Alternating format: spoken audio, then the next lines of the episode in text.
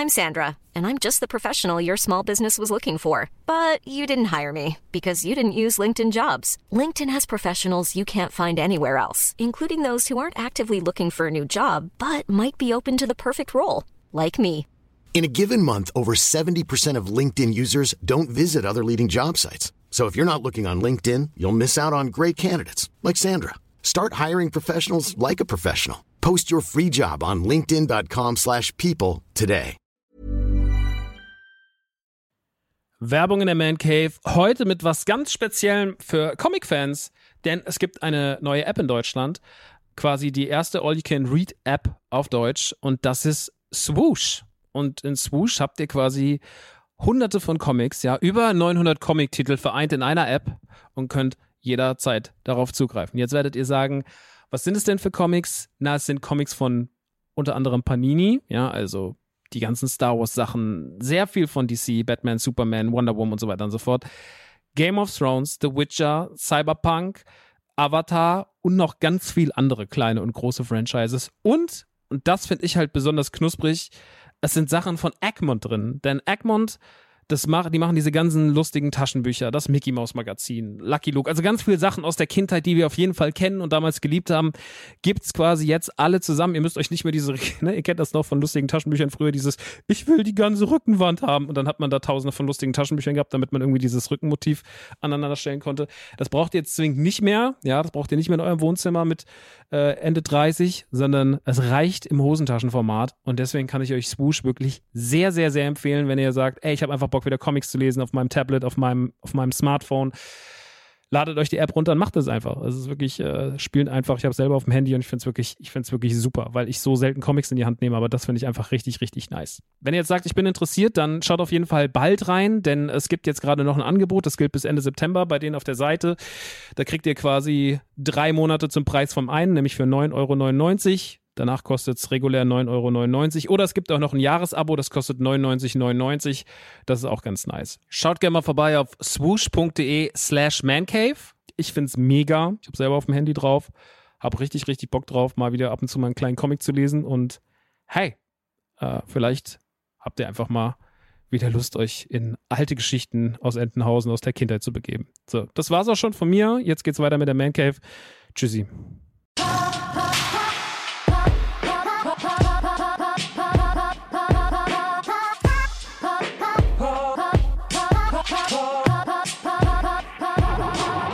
Hallo, hier ist die Man Cave. Heute geht es um Blade Runner, um Turtles, um Lightyear, um Hustle, um Massive Talent und um Obi-Wan Kenobi. Das sind sehr viele Themen. Ich habe sie trotzdem alle untergebracht. Ach toll.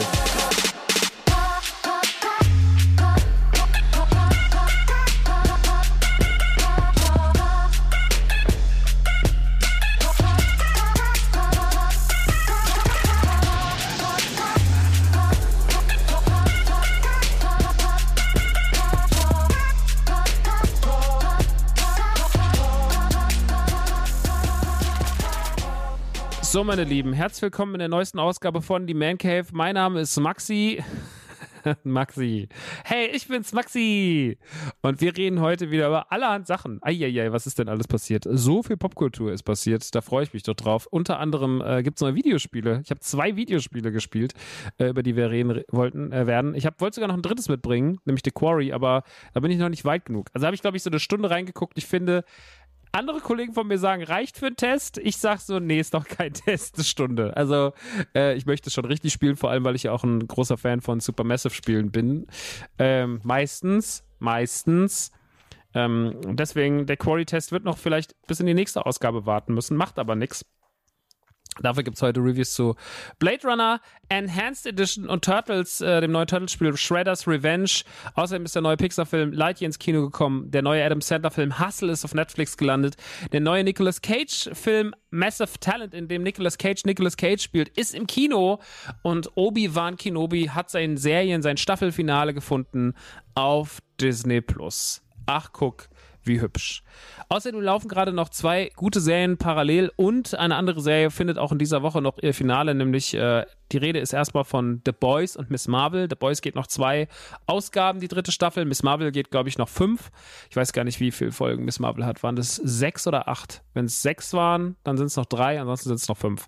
Ähm, Miss Marvel geht noch äh, ein bisschen. Ähm, werden wir aber drüber reden, wenn beide Serien jeweils fertig sind, äh, weil das heute alles noch den Zwischenstand und, unterzubringen, das würde den Rahmen sprengen. Ähm, aber es ist ja sehr, sehr viel auf der Agenda. Ich sag auch gleich, der Obi-Wan-Teil wird so ein bisschen spoilerig, deswegen packe ich den ans Ende. Aber generell, wenn ihr wollt, oder wenn ihr nochmal ausführlich hören wollt, wie ich über Obi-Wan rede, lege ich euch gleich zwei Podcasts ans Herz, denn ich war einmal zu Gast bei Blue Milk Blues. Das ist ein Star Wars Podcast äh, vom Tobi und äh, der hat noch die Katharina zu Gast gehabt und mich. Äh, Katharina ist da bei den Star Wars-Serien wohl Dauergast und es war ein sehr netter Talk mit den beiden. Ich kannte den nicht, aber es war sehr nett. Hat mir sehr viel Spaß gemacht. Und natürlich gab es auch noch eine ausführliche Ausgabe mit Dominik Hammes bei Radio Nukular. Äh, Christian Gürnt haben wir direkt zu Hause gelassen, weil es ging um Sand und um ähm, um Star Wars und das mag er beides nicht. Deswegen haben nur Dominik und ich die Ausgabe gemacht und dort haben wir auch nochmal gute eineinhalb Stunden über Obi-Wan gequatscht und ähm, ja, dann war das Ganze auch fertig soweit. Nun gut, habe ich noch irgendwas in eigener Sache? Ja, zwei, drei Kleinigkeiten. Erstens, äh, ich veranstalte ein Back to the Future Triple. Da könnte ich alle Back to the Future Filme anschauen. Im Kino, beim Krone Kino direkt neben dem Laden. Das ist an einem Sonntag. Die Tickets gibt es schon jetzt bei Nerdy Turdy Gang. Ich hoffe, sie sind noch da, wenn ihr diese Ausgabe hier hört. Äh, der Vorverkauf startet am Montagabend, den, was ist denn dann, der 26. oder was? Was ist denn jetzt gerade? Genau, jetzt ist Sonntag, der 26. Sie starten also am 27. Juni abends um wahrscheinlich 20 Uhr. Das heißt, wenn diese Online Vorausgabe hier online geht, wahrscheinlich gestern Abend, also dann würdet ihr so, so Dienstag früh frühestens hören können. Ähm, vielleicht sind noch Tickets da. Ähm, könnt ihr mir vorstellen, dass es noch ein paar Tage Tickets gibt. Könnt euch auf jeden Fall mal umschauen und ich fände es auf jeden Fall sweetie, wenn ihr da rumkommen würdet, weil ähm, das wird eine gute Sache. Sowas wollen wir in Zukunft auch öfter machen. Solche Nerdy Turdy Gang äh, Triple Features. Äh, ich plane da schon was mit Star Wars, ich plane da schon was mit ähm, den Prequels und ich plane da auch was mit Herr der Ringe ähm, und Indiana Jones auch noch. So, das soll alles irgendwie so im nächsten halben Jahr, so nach und nach sollen es Triples geben. Aber jetzt starten wir erstmal mit einer meiner liebsten Trilogien, nämlich Back to the Future. Und das Ganze ist am Sonntag, den 24. Juli, wenn ich mich nicht täusche. Ähm, startet auch schon nachmittags, so dass ihr entspannt ins Kino könnt, guckt euch die Filme an und dann abends geht's wieder nach Hause. Und wenn ihr weiter von weiter weg kommt, dann habt ihr morgens ein bisschen Zeit anzureisen, abends aber noch nach Hause, äh, Zeit nach Hause zu reisen. Und das ist doch dann auch schön. Das ist soweit das. Ansonsten, was gibt's noch? Ähm, tolles Neues. Ähm, nee, ansonsten habe ich jetzt gerade erstmal nichts. Ähm, ich habe noch so ein paar Sachen eigentlich wegen NTG, aber ich würde sagen, das verschiebe ich jetzt erstmal aus diesem Podcast hier raus äh, zu einem anderen Zeitpunkt. Ähm, und deswegen würde ich sagen, wir gehen einfach direkt in die Popkultur rein. Und wir fangen mal mit Videospielen an, weil Videospiele hier schon so lange kein Thema mehr waren. Und deswegen reden wir jetzt über ein Point-and-Click-Spiel, was es schon mal vor vielen Jahren gab, 97, nämlich Blade Runner Enhanced Edition, beziehungsweise, weil ich gerade Point-and-Click sage, fällt mir doch noch ein Thema ein, über das wir kurz reden müssen, denn ich habe ja auch viele Point-and-Click-Spiele im Stream gespielt und welches Wort fällt mir da ein? Ah, Streaming. Genau, diesen Mittwoch geht's wieder los. Nerdy Turdy Time, der alte Kanal von die Man Cave. Es geht wieder los. Ich werde diesen Mittwoch das Studio zeigen. Äh, ich werde schon mal so ein bisschen zeigen, was wir planen. Es gibt einen kleinen Blindbox-Stream und so weiter und so fort. Deswegen schaut doch gerne mal rein. Ich freue mich auf jeden Fall. Äh, es wird fantastisch. Äh, Nerdy Turdy World ist jetzt quasi dann auf Twitch und damit wird dann der Spielzeug Imperium Spaß auch noch weiter ausgebaut. Da Freue ich mich doch drauf und das wird doch großartig. So, weiter im Text. Wo waren wir?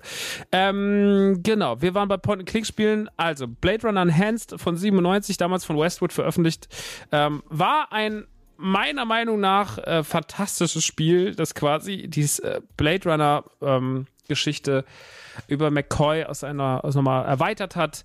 Ähm, damals wusste ich das weniger zu schätzen als viele Jahre später. Ich hatte es zwar damals auch und es war auch toll, weil es geil verpackt war und es sah toll aus. Es war so geil als ein wahnsinnig tolles, aufwendiges, großartiges Spiel. Es hatte überall großartige Tests bekommen und so. Aber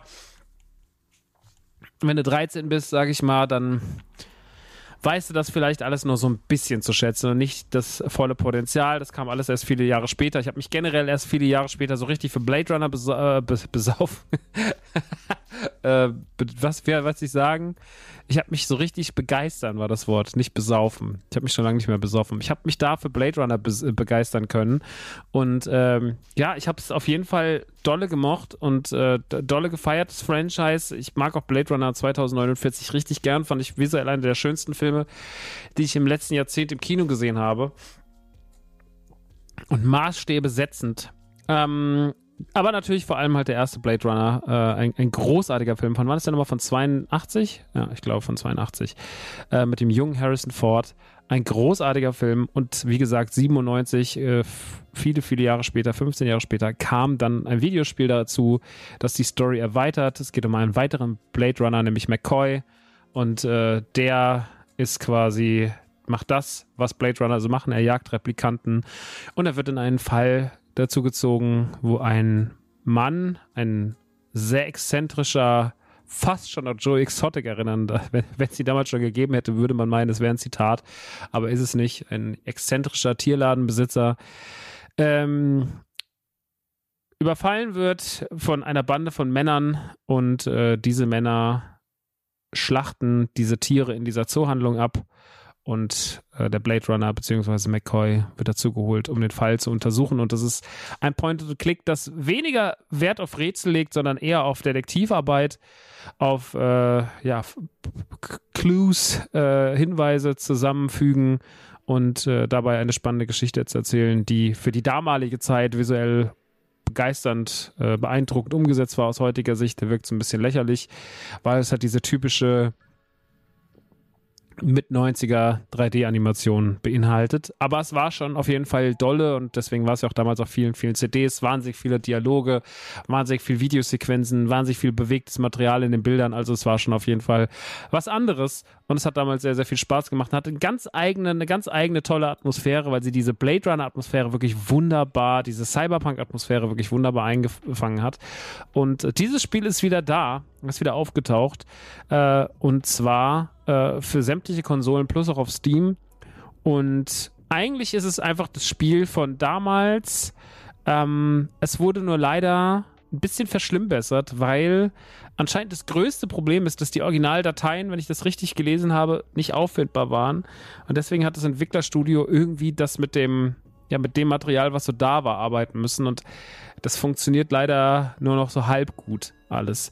Es spielt sich auf der Konsole mit Controller wirklich ein bisschen clumsy, also es ist nicht besonders fein. Ich meine, es ist auch kein besonders feines Spiel, muss man sagen. Es geht jetzt nicht darum, irgendwie super, super sauber alles machen zu müssen, weil das Spiel nicht super sauber ist. Ähm, aber manchmal ist, die, ist das Handling doch unnötig kompliziert. Gerade die Menüführung ist furchtbar und so. Also das hat man nicht besonders schön gemacht. Das hätte man schöner machen können. Ähm, am Ende des Tages auch kein Spiel, was man wirklich mit dem Controller spielen sollte. Aber da ich finde, dass es trotzdem immer noch so ein gutes Spiel ist und die Wirkung des Spiels sich immer noch gut entfaltet, ist für Leute, die eine Switch haben oder die eine, die eine Xbox haben oder die eine Playstation haben und sagen, sie wollen das nochmal nachholen, finde ich es trotzdem irgendwie empfehlenswert. Also es ist jetzt nicht so, dass ich sage, nee, äh, lasst auf jeden Fall die Finger davon, das ist das Schlimmste, was ich je gesehen habe, sondern ja, es könnte ein schöner Rapport sein, aber es ist auf jeden Fall immer noch das gleiche Spiel und das Spiel ist halt großartig. Also auch wenn es aussieht wie Müll, ist es immer noch ein gutes Spiel und deswegen bei dem Preis, also wenn sie jetzt 40 Euro dafür verlangt hätten, hätte ich gesagt, mit den Dachschaden auf für 10 Euro muss man sagen, absolut fair. Da weiß man so um seinen eigenen Wert, weiß man so, hey, viel haben wir damit nicht gemacht, als eher nochmal das alte Spiel für eine neue Generation äh, rausgebracht und gut ist und so muss man es wahrscheinlich auch betrachten und dann funktioniert es auch, auch wenn ein paar technische Mängel drin sind. Die wurden jetzt von einigen Magazinen sehr, sehr, sehr, sehr, sehr, sehr kritisiert. Ähm, das braucht keiner. Ich finde, das Spiel braucht man schon, wenn man es vorher nicht gezockt hat und wenn man heute keinen PC hat, so dann, dann ist es schon immer noch eine Version, die man äh, braucht, weil einfach damit Menschen dieses Spiel zugänglich gemacht bekommen. Und deswegen kann ich da jetzt nichts Schlechtes dran finden und kann es euch empfehlen. Schaut es euch gerne mal an. Äh, das Ganze gibt es jetzt für Switch, PlayStation, Xbox und auch PC. Und ganz ähnlich verhält es sich bei dem nächsten Titel und der ist wirklich auch ein Retro-Titel eigentlich in dem Sinne, ist, äh, auch wenn es jetzt kein Spiel war, was es schon mal gab, aber es fühlt sich an, als hätte es schon mal gegeben, denn Shredder's Revenge von den Turtles ist das Beat'em Up von den Turtles, was wir uns eigentlich seit ungefähr 20 Jahren wünschen, seit dem Release von Turtles in Time, das ist ja noch länger her, 25, 28 Jahre, wann war Turtles in Time? Da war ich so 10, ja, wahrscheinlich. Turtles in Time oder auch Manhattan Project äh, zählen zu den besten Turtles-Spielen, zu den besten arcadigen Beat'em-up-Spielen, wo man von links nach rechts läuft, alleine oder in einer großen Gruppe und Bösewichten auf die Schnauze haut. Und auch Turtles Shredder's Revenge tritt in diese Fußstapfen und möchte eigentlich all die Fehler, die die letzten Jahrzehnte gemacht wurden in Turtles-Spielen, weil viele gute Turtles-Spiele gab es nicht. Äh, die meisten waren eher Müll. Äh, an keiner kam an die Qualität ran von Titeln, die ich eben genannt habe. Vor allem halt Turtles in Time gilt so als der, der ewige Klassiker der Turtles-Spiele.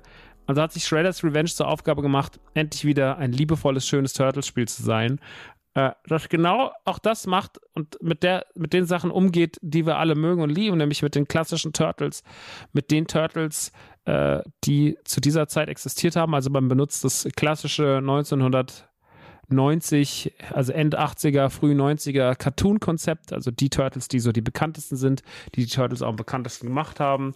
Ähm, nimmt ganz viele Referenzen auf ganz viele Figuren, die dort aufgetaucht sind. Äh, sehr, sehr, sehr, sehr, also jeder Bösewicht ist eigentlich schon mal als Spielzeugfigur oder in der Serie aufgetaucht oder beides. Ähm, man geht auf ganz klassische Figuren wie natürlich Rocksteady Bebop, äh, Baxter Stockman, Shredder, Krang, aber auch ähm, ein paar Exoten. Ich weiß jetzt nicht mehr, wie die alle heißen, aber hier der Fledermausmann, äh, natürlich der, der, der oh, wie heißt der Triceratops?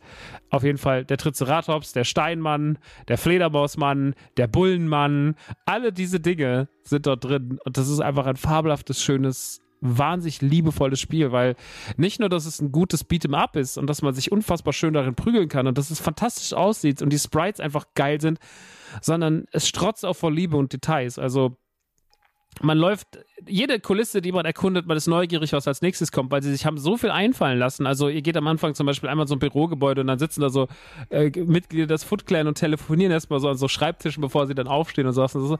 und davon hast du halt Millionen Gags. Also hast Millionen Gags, die in diese Richtung gehen, wo du sagst, ey, das ist eine schöne Referenz, das ist ein schöner Inhalt, das hat man sweet gemacht und das ist einfach irgendwie total liebevoll und für für Turtles-Fans eigentlich das absolute Nonplusultra. Und deswegen kann ich es euch nur ans Herz legen. Es ist wahnsinnig schön geworden. Ähm, es gibt gar nicht so viel dazu zu sagen. Also es ist natürlich so dieses typische, irgendwer wurde entführt. Nee, äh, sie wollen die Freiheitsstatue, glaube ich, austauschen. Und äh, das wollen die Turtles verhindern. Und deswegen reist ihr mit dem Bus quasi äh, durch durch Manhattan und ähm, müsst dann dort an verschiedenen Stationen halten. Dann geht es mal in eine Mall, dann geht es mal in einen Bürotrakt, dann geht es mal mehr in so einen Zoo, dann geht es in ein Museum und so weiter und so fort. Also man ruft alles ab. Es gibt natürlich auch Level auf dem Skateboard, also wenn ihr auf diesen Hoverboards, es gibt auch was äh, äh, auf dem Wasser. Also man hat schon so versucht, ein bisschen diese Abwechslung, die man auch von Turtles in Time kennt, äh, reinzuholen. Und die Sprites sind natürlich nochmal wesentlich schöner als auf dem Super Nintendo. Man hat schon dafür gesorgt, dass das Spiel richtig geil aussieht, dass da Mimiken drin sind, dass viele Gesten drin drin sind. Dass auch das Repertoire an Angriffen besonders groß ist und ähm, es ist wirklich einfach fantastisch geworden. Also ich bin ganz, ganz stark begeistert davon, wie dieses kleine Spiel doch so vollgepackt ist mit Liebe. Links und rechts, es quillt aus allen Ecken.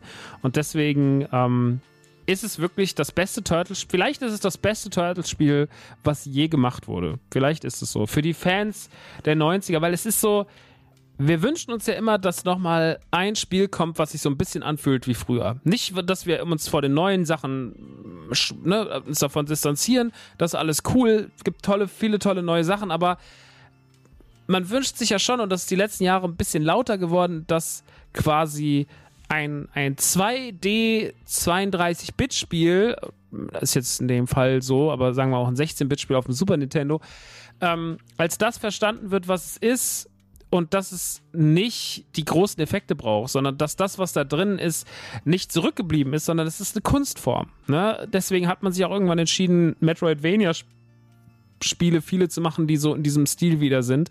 Und äh, generell das 8 und 16 und 32 Bit Looks mit, mit Sprites und richtig klassischer, klassischer äh, Pixelgrafik, äh, das ist eine Kunstform. Das ist eine eigene Kunstform mit einer eigenen Atmosphäre und das ist zum Beispiel der größte Kritikpunkt, den ich am Battletoads habe, was vor ein paar Jahren rauskam. Das war ein gutes Spiel, zweifelsohne. Das hat mega Spaß gemacht, aber die Optik war furchtbar. Diese komischen Illustrationen haben mir überhaupt nicht gefallen. Ähm, selbst Streets of Rage, was nochmal rauskam, der vierte Teil, das war schon wesentlich schöner. Das hat mir optisch schon deutlich besser gefallen als Battletoads.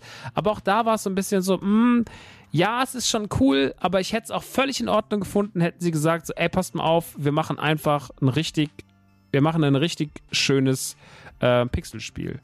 Und das hat Turtles halt komplett kapiert. Sie haben gesagt, keine, keine Mätzchen, keine komischen 2D, 3D Mashups, sondern wir machen es einfach ganz classy und wir stecken alle Liebe rein, die in so ein Spiel reingehört. Äh, wir machen geile Mucke, wir machen geile Kämpfe und das wird einfach richtig, richtig sweet. Und sie haben ein Spiel gemacht, was fast perfekt ist. Ähm, Christian Gürnt hat es äh, auf Radio Nukular gesagt und ich habe dann ein bisschen spaßig kommentiert, aber natürlich hat er recht. Manchmal weiß man nicht so hundertprozentig, wo man hinschlägt. Ne? Also es ist schon so ein bisschen, manchmal ist es so ein bisschen schwierig, weil das Spiel nicht nur drei Ebenen hat, sondern halt viele Ebenen. Also man kann halt durchlaufen. Deswegen weiß man nicht, wenn ich jetzt hochspringe und den Gegner anvisiere, treffe ich ihn dann. Das macht manchmal so ein bisschen mh, hm, es kann einem schon manchmal die Hitrate kaputt machen, aber das ist Kleinkram. Und vielleicht muss man auch kritisieren, dass da so ein paar Rap-Songs drin sind, die im Hintergrund laufen. Das passt dann wieder nicht so ganz in die Konsequenz alles anderen.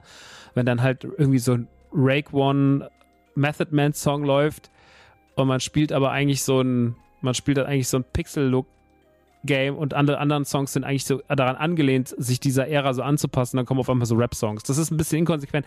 Aber das sind wirklich so die kleinsten Kanten, an denen man sich stoßen kann. Und deswegen ist das scheißegal. Das ist scheißegal. Das Spiel an sich ist für jeden Turtles-Fan und jeden Beat'em-Up-Fan ein Hochgenuss. Es ist auf jeden Fall eine große Verneigung vor dem Franchise, vor dem Genre.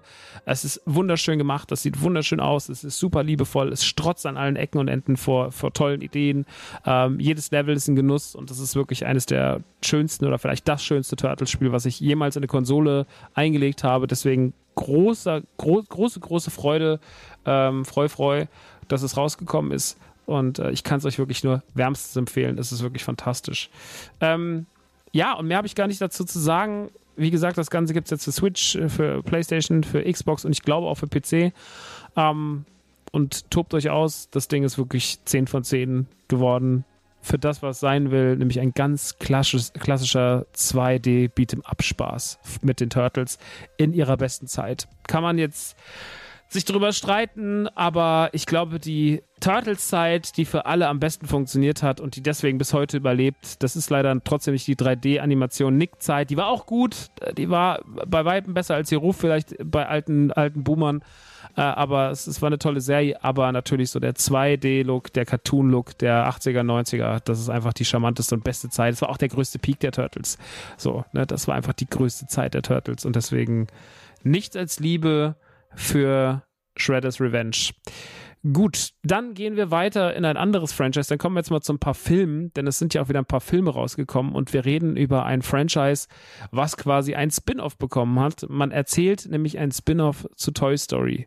Und zwar erzählt man die Geschichte, so beginnt auch das Intro des Films, man erzählt die Geschichte zu Lightyear. Die Spielzeugfigur, die Andy in der Hand hält, ähm, die kommt ja irgendwo her warum, was, was, was, was ist die Background-Story, was ist die Origin-Story zu Lightyear, äh, zu Buzz Lightyear und die wird erzählt in diesem Film und dieser Film wird quasi gehandhabt wie ein Film, den Andy in den 90ern gesehen hat und wozu es dann Merchandise gab.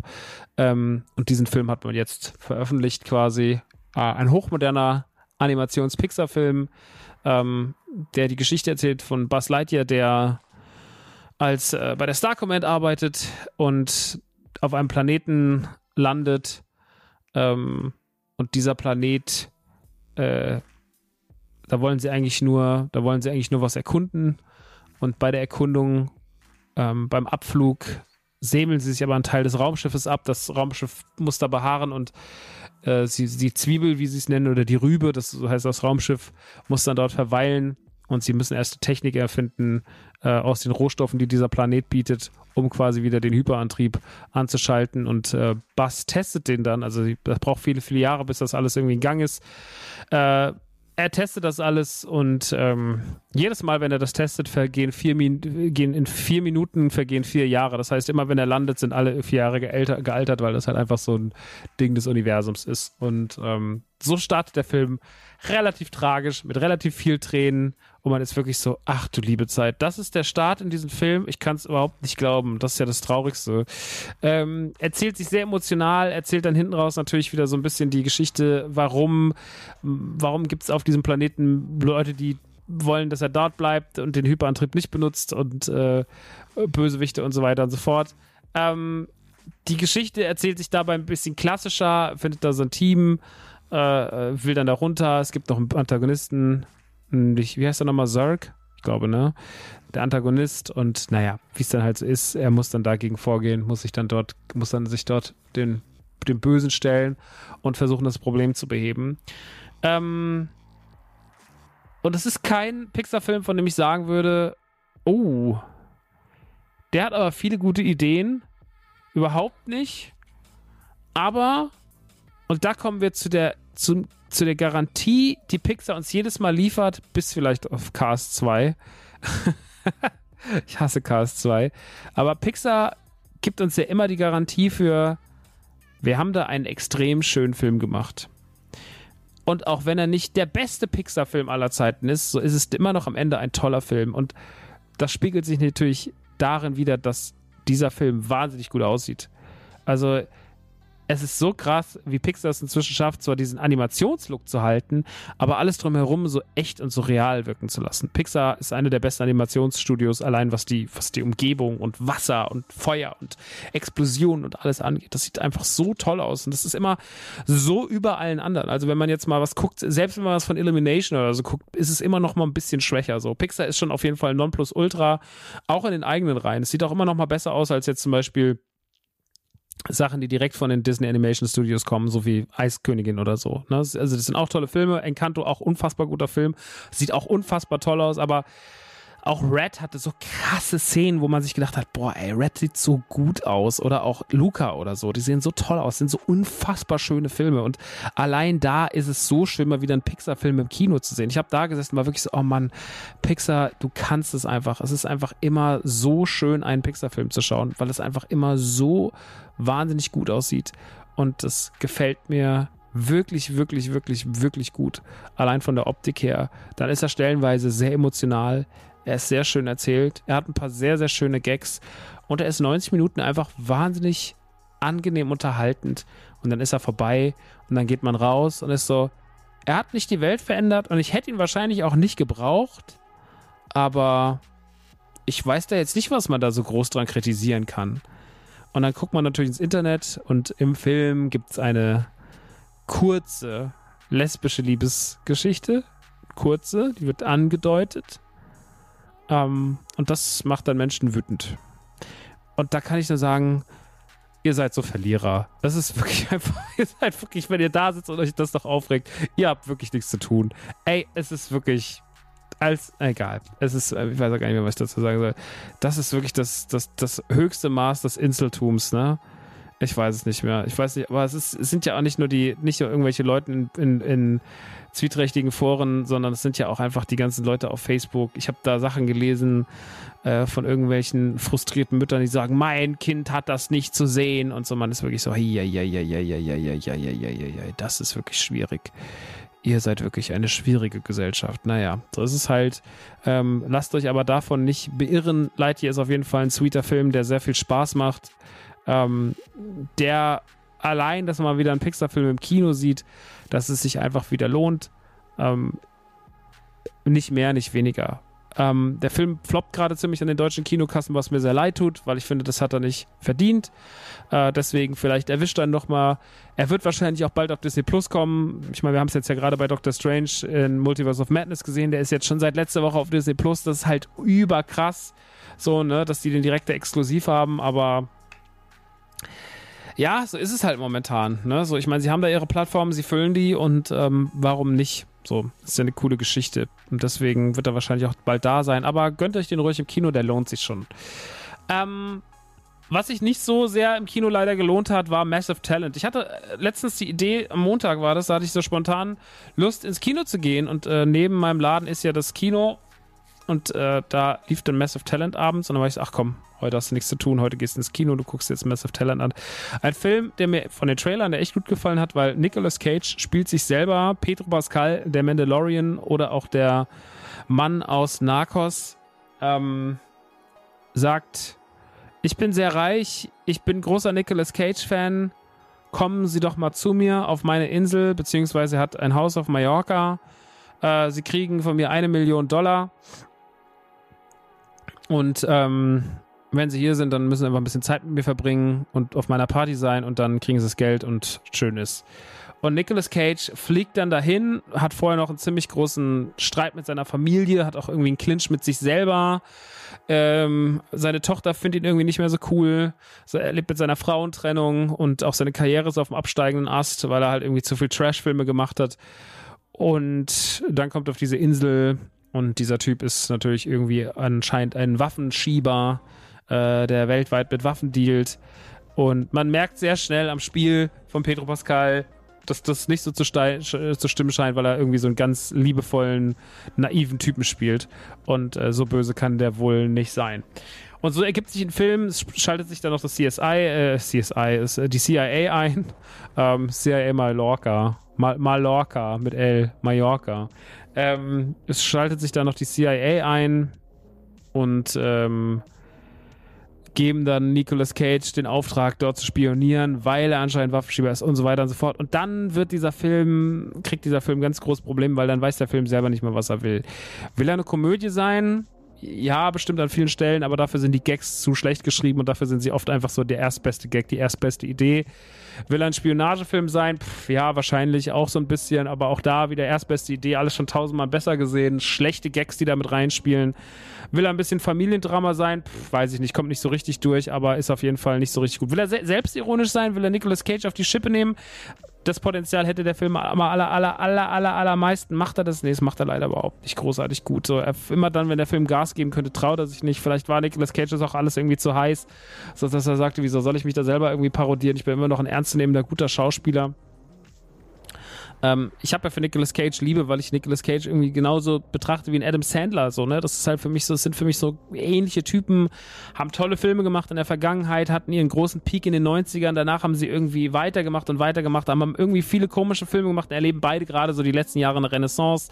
Ne? Nicolas Cage hat Mandy gemacht, hat äh, Pick gemacht und so weiter und so fort und kommt jetzt gerade so wieder und habe ich gedacht, so, oh, Massive Talent könnte so der weitere, der unterstrichende der, unter, der Unterstrich unter seinem Namen so, dass Nicolas Cage wieder da ist und cool ist und selbstironisch ist, so, weil, na, dieser Meme-Charakter, den er halt hat, den er gerade so vor fünf, sechs, sieben, acht Jahren im Internet hatte, so, wo Nicolas Cage wirklich nur ein Meme war, ähm, das, das, das, äh, finde ich, hätte dem Film noch ein bisschen besser gestanden, wenn man da mehr draufgegangen wäre und hätte man das alles konsequenter gemacht, dann hätte man gute Gagwriter dazu geholt. So ist der Film am Ende des Tages tatsächlich aufgrund Nicolas Cage und vor allem Pedro Pascal sympathisch, aber er ist nicht gut. Er erzählt eine relativ beschissene Story, er hat recht langlose Action und er ist nicht besonders ja, nicht besonders stilsicher, er ist nicht besonders gut gemacht, er ist nicht besonders, er ist nicht schön gefilmt, er hat, er ist nicht schön erzählt, er ist nicht schön in Szene gesetzt, äh, er hat keine gut geschriebenen Dialoge, er hat keine gut geschriebenen Gags, äh, er hat keine gut geschriebene Spannung, keine gut geschriebene Action. Das ist alles so 0815. Fühlt sich man fast schon an wie ein Fanfilm.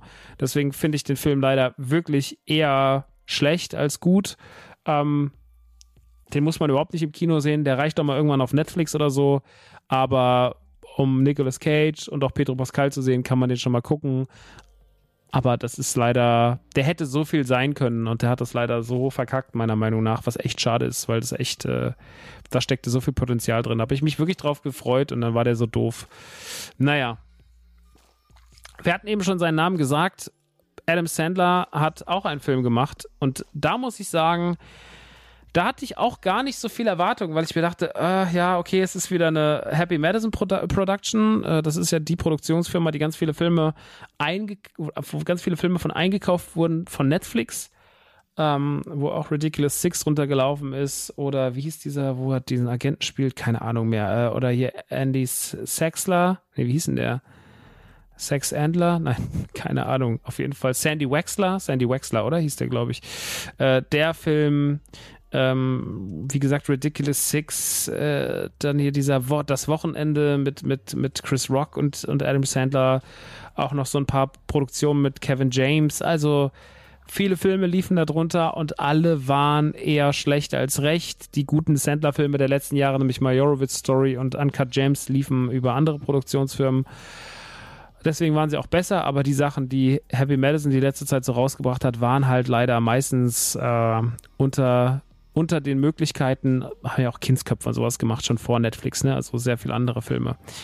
Und das war schade, weil ich den Film so gesehen habe und dachte so, äh, weil ich die Filme so gesehen habe, gesagt, ach ja, der hatte Potenzial gehabt, der hatte Potenzial gehabt, der hatte Potenzial gehabt. Und dann kam Hustle, wurde angekündigt, ich war so, okay, ähm, da bin ich jetzt mal, da bin ich jetzt mal gespannt ähm, wie der so wird, weil ich kann mir nicht so richtig darunter vorstellen, es könnte auch ein langweiliger Sportfilm werden. Vielleicht machen sie jetzt statt einem, einer schlechten Komödie einen langweiligen Sportfilm, das wäre auch nichts. Und hier muss ich sagen, ist alles passiert, was ich nicht habe kommen sehen, denn der Film ist stilsicher gemacht, der ist toll gefilmt, der hat tolle Bilder, der ist toll inszeniert, der hat eine ganz klare Erzählstruktur, ist eine klassische Geschichte, keine tolle neue Geschichte, aber er hat mich so umgehauen weil er so schön konsequent war in dem, was er gemacht hat. Und weil ich, abgesehen der zwei eben genannten Filme, Majorowitz Stories und, äh, und natürlich vor allem Anka James, den besten Adam Sandler bekommen habe, den ich seit bestimmt zehn Jahren gesehen habe. Ich habe das einfach nur geliebt. Um was geht's? Adam Sandler ist Scout, also Talent-Scout für die Philadelphia 76ers. Das ist eine Basketballmannschaft. Und der oberste Chef weiß, dass er den Traum hegt, Trainer zu werden. Erfüllt ihm den auch, nachdem er wieder ein Talent rangekarrt hat. Aber sein Sohn, der Sohn des Chefs, hat ihn auf dem Kicker. Und als Sandler dann seinen, seinen, seine, seinen, seinen, seinen, seinen Posten antritt, äh, stirbt der Vater und er wird wieder in die Rolle des Scouts zurückversetzt. Er reist dann wieder um die Welt, was ihn traurig macht, weil er von seiner Familie getrennt ist, von seiner Tochter und von seiner Frau. Seine Frau wird gespielt von Queen Latifah.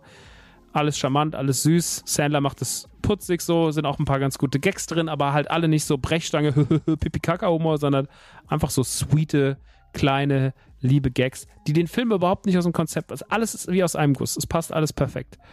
Und dann trifft er bei so einem Street-Basketball-Match in Spanien so einen riesengroßen Typen Bo Cruz. Und das ist so ein geiler, riesiger Mann, tätowiert, kommt auf den Basketballplatz, hat so Boots an. Und das fand ich so eine richtige Gänsehautszene, wie der so auf den Basketballplatz kommt, hat so Boots an. Also nicht irgendwie Basketballschuhe, Turnschuhe oder so, sondern einfach so Arbeiterschuhe, so Timberland-mäßige Schuhe, nur halt in billig. Und äh, macht da alle Platz, spielt da, es ist ein roughes Game, so ein Typ will ihn da fast noch abstechen und so und, und äh, der, der Scout sieht ihn halt und rennt ihn dann hinterher und will ihn halt haben.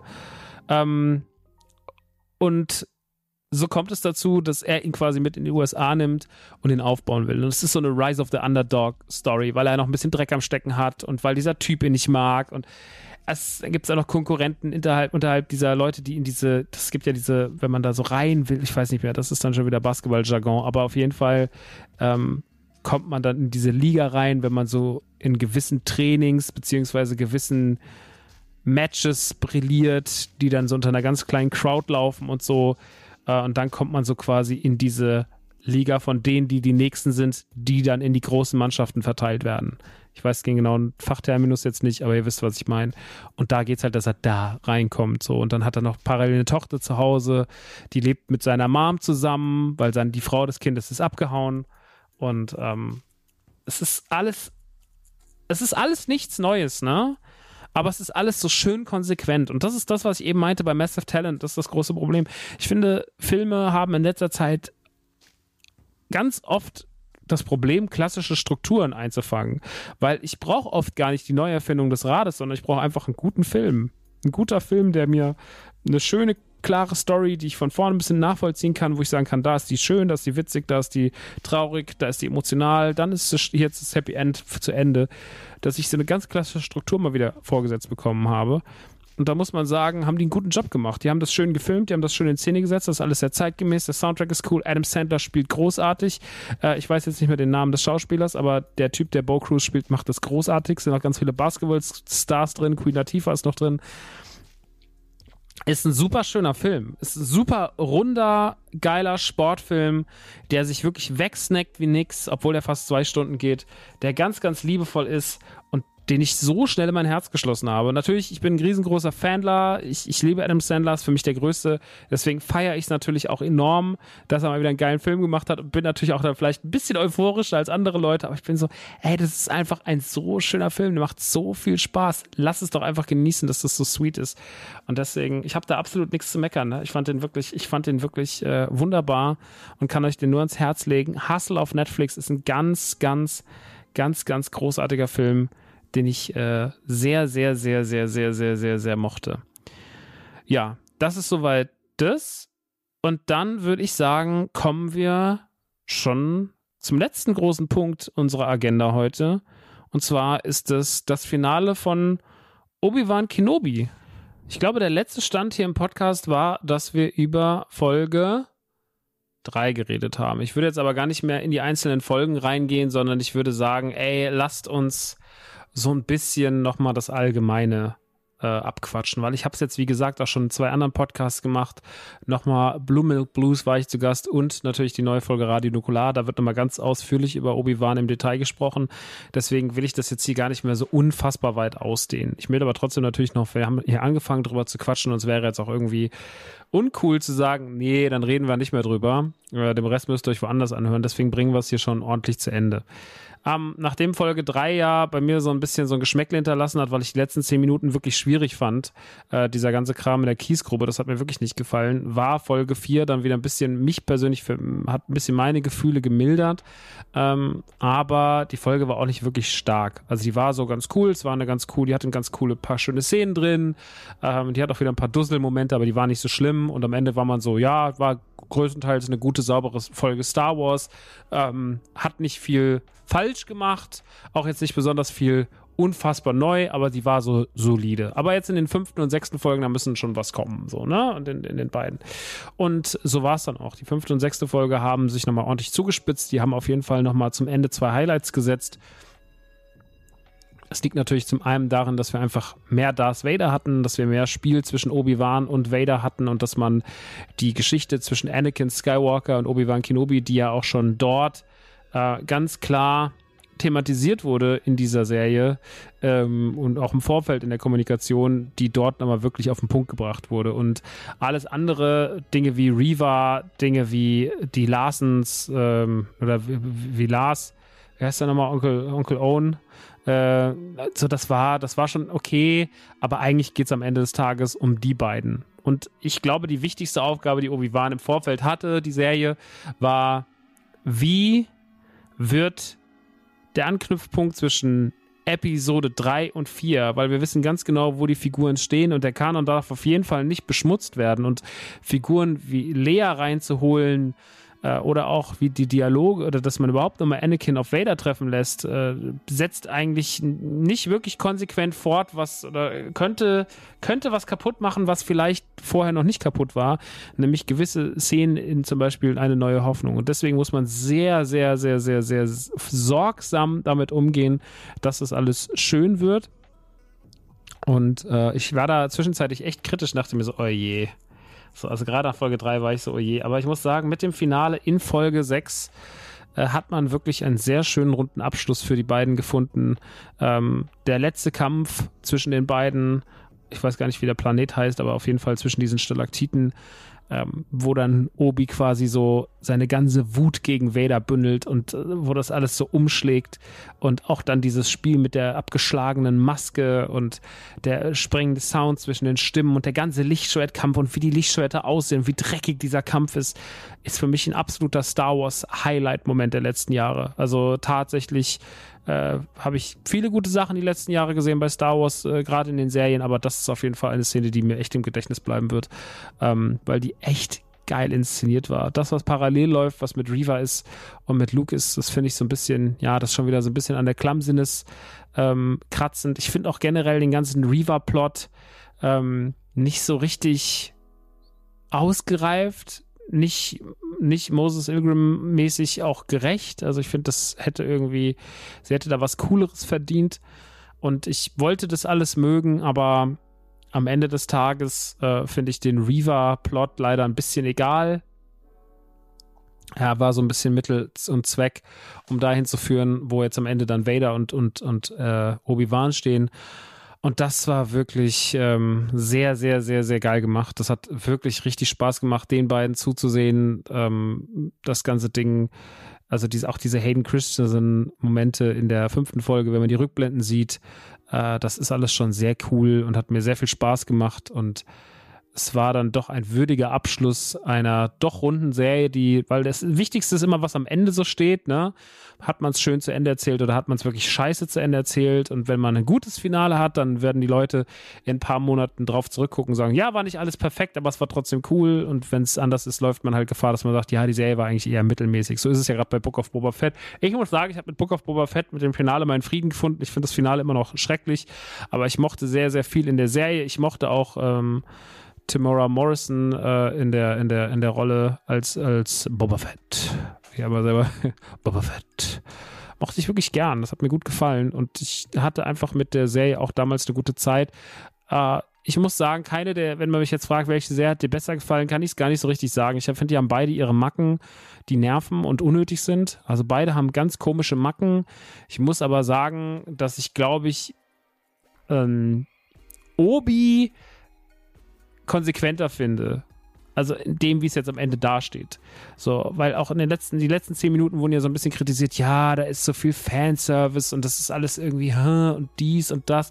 Und ich muss sagen, das fand ich gar nicht. Ich fand eigentlich, dass die letzten zehn Minuten schön waren, dass man das doch irgendwie schön auf den Punkt gebracht hat. Klar, dass er nochmal da dahin läuft und sagt, hello there. So, also, ja, okay, okay, wir haben es verstanden. Aber die waren mich irgendwie eingemummelt, äh, die haben mich so eingelullt und habe ich gesagt, ja, das gefällt mir irgendwie gut, das hat mir Spaß gemacht und hat bei mir ein gutes Gefühl hinterlassen. Die letzte Folge war wirklich schön, war wirklich rund, hat wirklich Bock gemacht zu gucken und äh, so geht man raus und ist so, ja, happy, am Ende noch Qui-Gon Jinn. Ich würde lügen, wenn ich sage, dass ich ein paar Mal ein Tränchen im Auge hatte. So. Und das ist ja das, was Star Wars einfach auszeichnet. Emotionen, schöne Geschichten, ähm, mit den Sachen gespielt, die man schon kennt äh, Dinge weitererzählt, Dinge weiter ausgesponnen.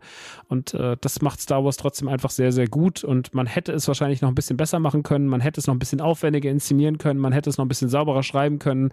Man hätte es manchmal nicht so leer wirken lassen können.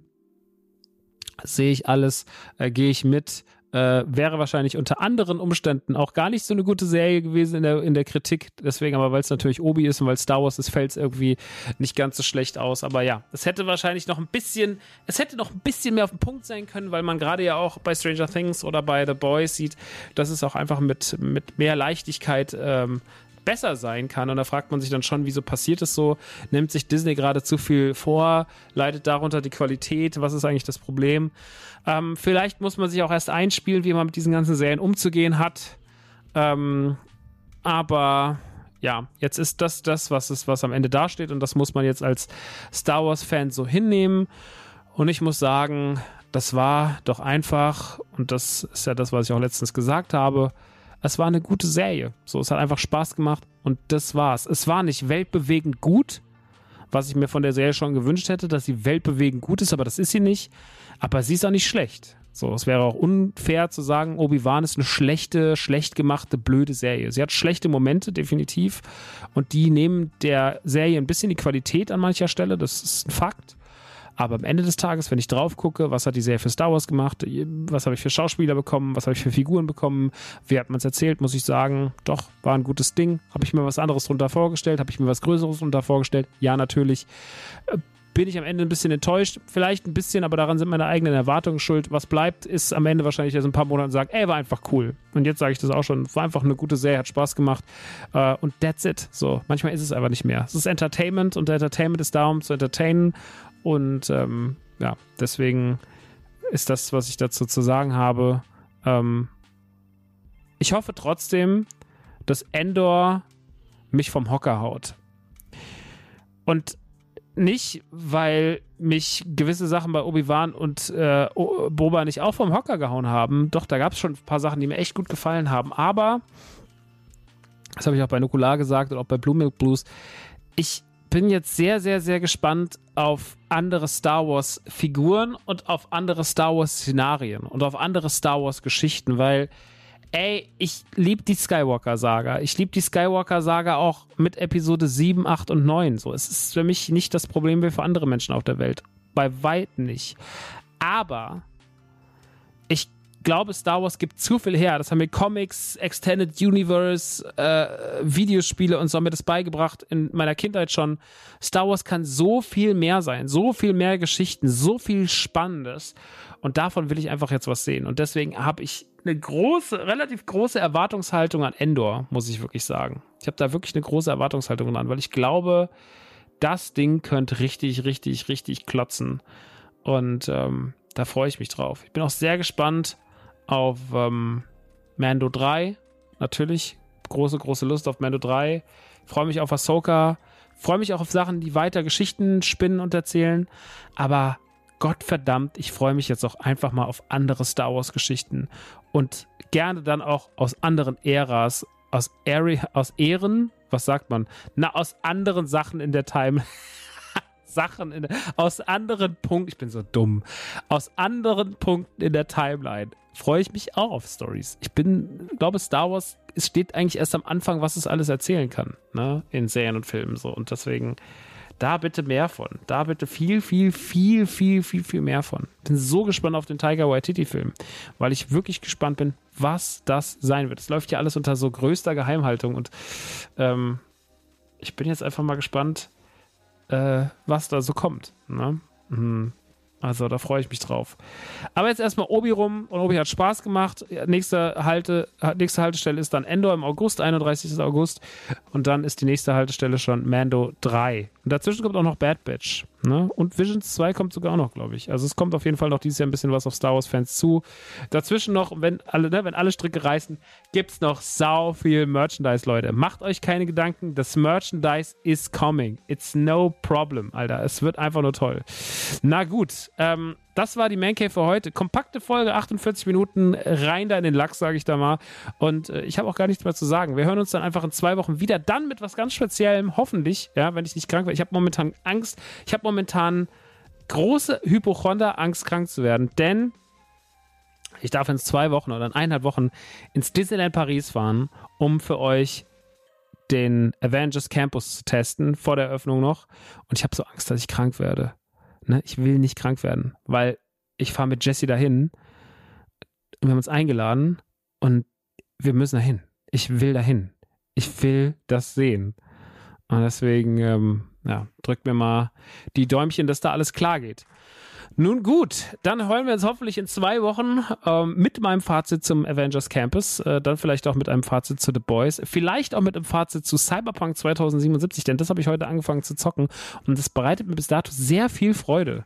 Ist ja inzwischen ziemlich geil, optisch so. Also es hat auf jeden Fall, wurde viel gepimpt auf den Konsolen und ist inzwischen richtig gut spielbar. Und ähm, ja, gefällt mir auf jeden Fall, bis, was bis dato gesehen habe, alles sehr gut jetzt die ersten zwei Stunden. Hab richtig, richtig Bock. Habe ich ja noch nicht damals gezockt, weil ich mir gedacht ey, ich warte noch, bis das Ding richtig. Ich hatte damals eh nicht so richtig Bock, als rauskam habe ich gesagt, wenn es jetzt eh gerade technisch nicht so performt, dann irgendwann, wenn es besser ist, und jetzt ist ja vor kurzem eine bessere Version erschienen und deswegen rein da. Ähm, können wir vielleicht auch darüber reden. Nun gut, jetzt aber erstmal Feierabend. Ich wünsche euch allen eine gute Woche. Kommt zum Back to the Future Event. Karten gibt es jetzt auf nerdyturdygang.de. Ansonsten schaut gerne in den Streams vorbei, da geht's los. Und wenn ihr Lust habt, diesen Podcast zu supporten, erzählt allen Menschen, dass es diesen Podcast gibt oder supportet diesen Podcast auf Patreon, patreon.com slash die Mancave. Ähm, das ist gut, weil wenn mal wieder was Doofes passiert, wie letztens mit der Werbung, äh, dann kann man dort äh, ein bisschen anders sein Geld verdienen, nämlich mit dem Support von HörerInnen. Und das ist doch auch was Gutes. Na gut, ihr Lieben, das war's. Bis in zwei Wochen und Küsschen auf die Nase. Ciao, ciao.